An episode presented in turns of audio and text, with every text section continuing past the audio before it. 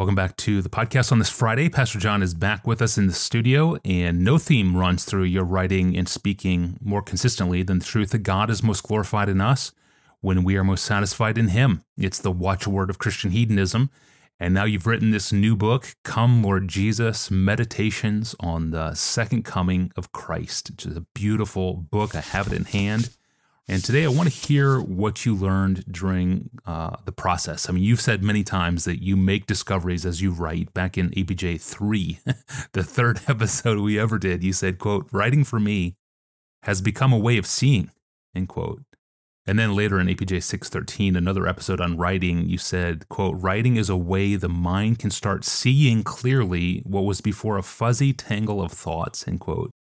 And uh, and then of course in APJ 1196 on on book writing, an episode we did on book writing, you said that for yourself, writing a book is to watch a book slowly come to life as quote the writing itself becomes a way of seeing end quote.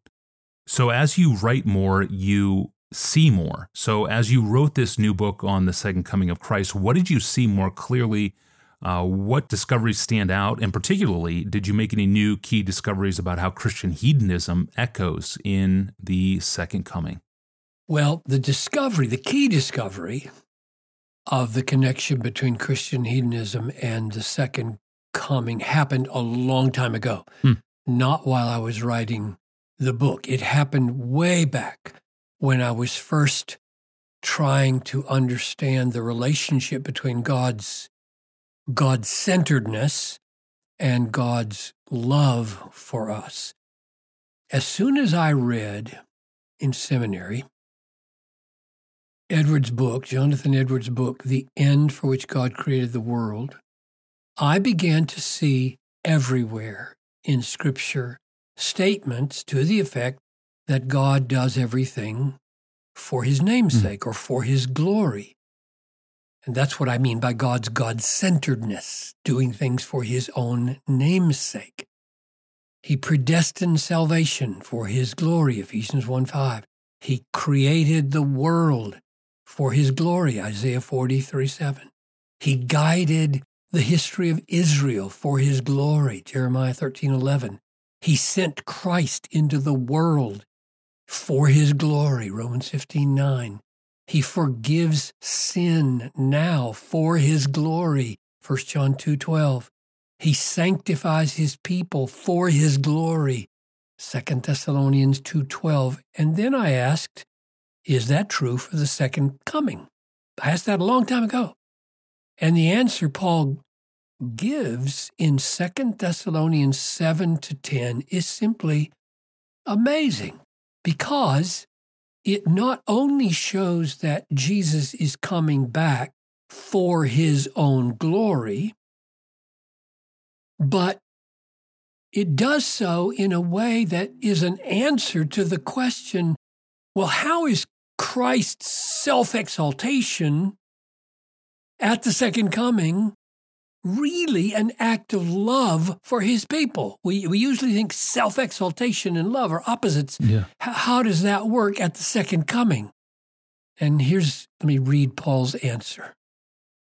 He will grant relief to you who are afflicted as well as to us. When the Lord Jesus is revealed from heaven with his mighty angels in flaming fire, inflicting vengeance on those who do not know God and on those who do not obey the gospel of our Lord Jesus, they will suffer the punishment of eternal destruction away from the presence of the Lord and from the glory of his might. And here comes the key phrase when he comes on that day to be glorified in his saints. So pause here before I finish the sentence. Jesus is coming back to be glorified in his saints. That's what I mean when I say that he is self exalting. There is the self exaltation of Christ. He's coming back to be exalted, he's coming back to be glorified. His aim in coming is that he be exalted, glorified. That is his purpose in coming, according to that verse. And it would be easy to show that this is, of course, the same as God's aim to be glorified in all that he does, because God is sending Christ back so that as the Son is glorified, the Father would be glorified in him. And then comes the essentially Christian hedonist twist in verse 10. When he comes on that day to be glorified in his saints and to be marveled at among all who have believed. So he's coming to be glorified in the saints and to be marveled at among the saints. And I ask, are those distinct? Hmm. Like ham and eggs, like the ham of being glorified and the eggs of being marveled at? Or are they not distinct, but like jewel and diamond? Or like celebrating and clapping? A, a diamond is a jewel clapping is a way we celebrate something.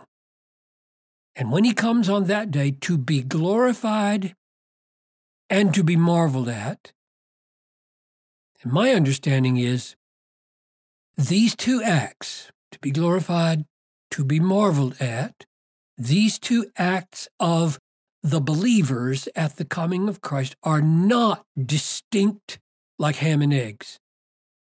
Being marveled at is the way Christ will be glorified when he comes. He's glorified by being marveled at. Now let's think about that, because this is right at the heart of Christian hedonism. What is marveling? What's marveling? Another word for marveling is being amazed. Amazement and marveling are not thoughts.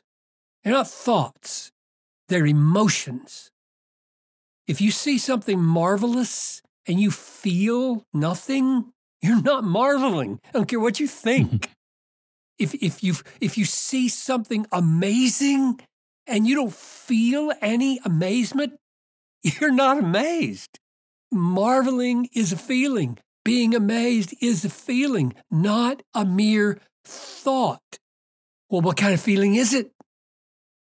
It's a good feeling. People pursue amazement. They pursue marveling. That's why we go to the mountains and the canyons. That's why we get out of the city lights so that we can see the stars. People pay money to be amazed to marvel. It's a good feeling, it's a desirable feeling.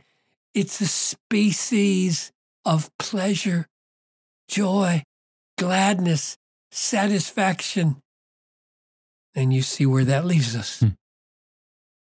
Second Thessalonians 1:10 When he comes on that day to be glorified and to be marveled at that is He's coming to be glorified in us by our marveling at Him. He will be glorified in us when we experience the satisfaction of marveling at Him in His coming. It's pure Christian hedonism. It's the way God designed the universe. He will get glory that's why he made everything. He will get glory. He will get glory, and we will get the joy. And by our getting the joy in his glory, he will get the glory from our joy, which is the answer to the question now, how is it loving for God to be so God centered? How is it loving for Christ to be so Christ exalting? And the answer is Christ is not Christ exalting at our expense. Hmm. He is Christ exalting through our joy. The way he maximizes his glory is by maximizing our joy in that glory. He magnifies the radiance of his glory by multiplying the marveling of people in that glory. The more we marvel, the more he shines. The more we marvel, the happier we are. It's a form of happiness. This is love. Right at the heart of the design of the universe is love. So, yes, I did see a relationship between the second coming and Christian hedonism, yeah. and, it, and it goes to the very heart of God's purposes and ways in creation and redemption and consummation in the world. Christ is coming on that day to be glorified in his saints and to be marveled at among all who have believed, which takes us back to the verse from which the whole book sprang, uh, namely 2 Timothy 4 8, which says, Henceforth there is laid up for me the crown of righteousness, which the Lord, the righteous judge, will award to me, and not only to me, but to all who have loved hmm. his appearing. And that love is a desiring love. It's a cherishing love, a treasuring love, a longing love. It's the kind of love that wants the beloved.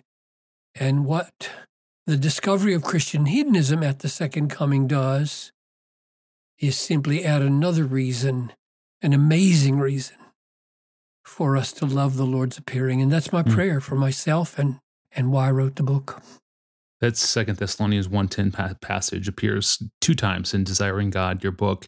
2 Timothy 4 8 hmm. doesn't appear in Desiring God. Was that text mm. something that um, kind of grew on you over the years? Do you remember? Oh, yeah. Just a couple of years ago. Oh, okay. Um, I, I, I wasn't, I don't recall ever stopping. I mean, maybe I did and I just don't remember, but stopping and saying, that's big. That's a foundation for a book. But two years ago, that's exactly what happened. Got and it. I just, I, I had thought a book on the second coming, I think is needed. There's not enough thought about that, not enough affection for it, but I, I didn't have any place to hang it.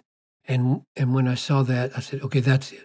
That's it. Yeah, it's incredible how God sort of waits for the right time for a text to kind of stand out, right? Yep, that's exactly right. Yeah. Thank you, Pastor John. Come, Lord Jesus, Meditations on the Second Coming of Christ. The new book is, is beautiful. I'm holding it right now. It's now out in print. And of course, you can download the entire book as a PDF at desiringgod.org. Thank you for joining us today. Ask a question of your own, search our growing archive, or subscribe to the podcast, all at askpastorjohn.com. We're back on Monday, uh, Memorial Day here in the States, and we're back with hope hope for fragile hearts and hope for fragmented minds.